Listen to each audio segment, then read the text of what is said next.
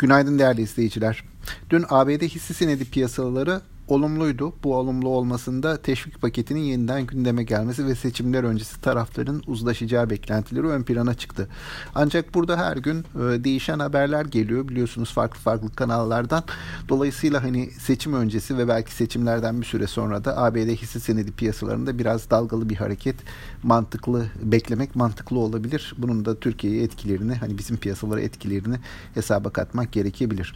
Bizim tarafa baktığımızda bizde Cuma ve Pazartesi günleri özellikle bankacılık hisseleriyle başlayan olumlu bir hareket vardı. Dün bu hareketin biraz ivme kaybetmekle birlikte sürdüğünü gördük.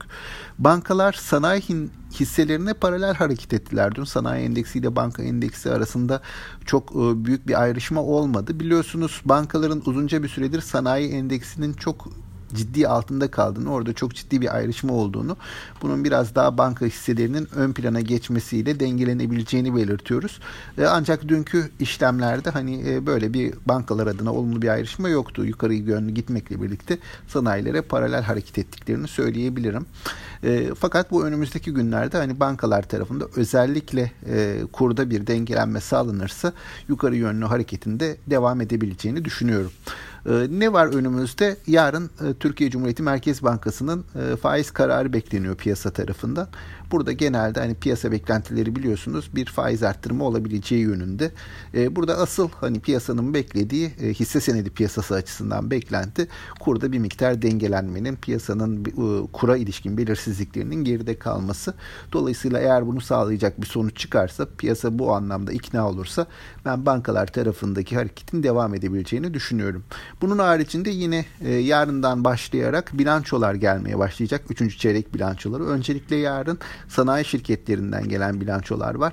Bunu takiben de gelecek hafta bankalardan da bilanço görmeye başlayacağız.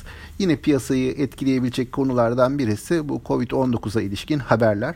Bugün basına yansıyan bir haber vardı. İrlanda'da yine Mart döneminde uygulanan izolasyon koşullarına benzer koşullara geçiriyormuş. Bu aslında biraz olumsuz ve önümüzdeki günlerde yakından takip edilmesi gereken bir konu.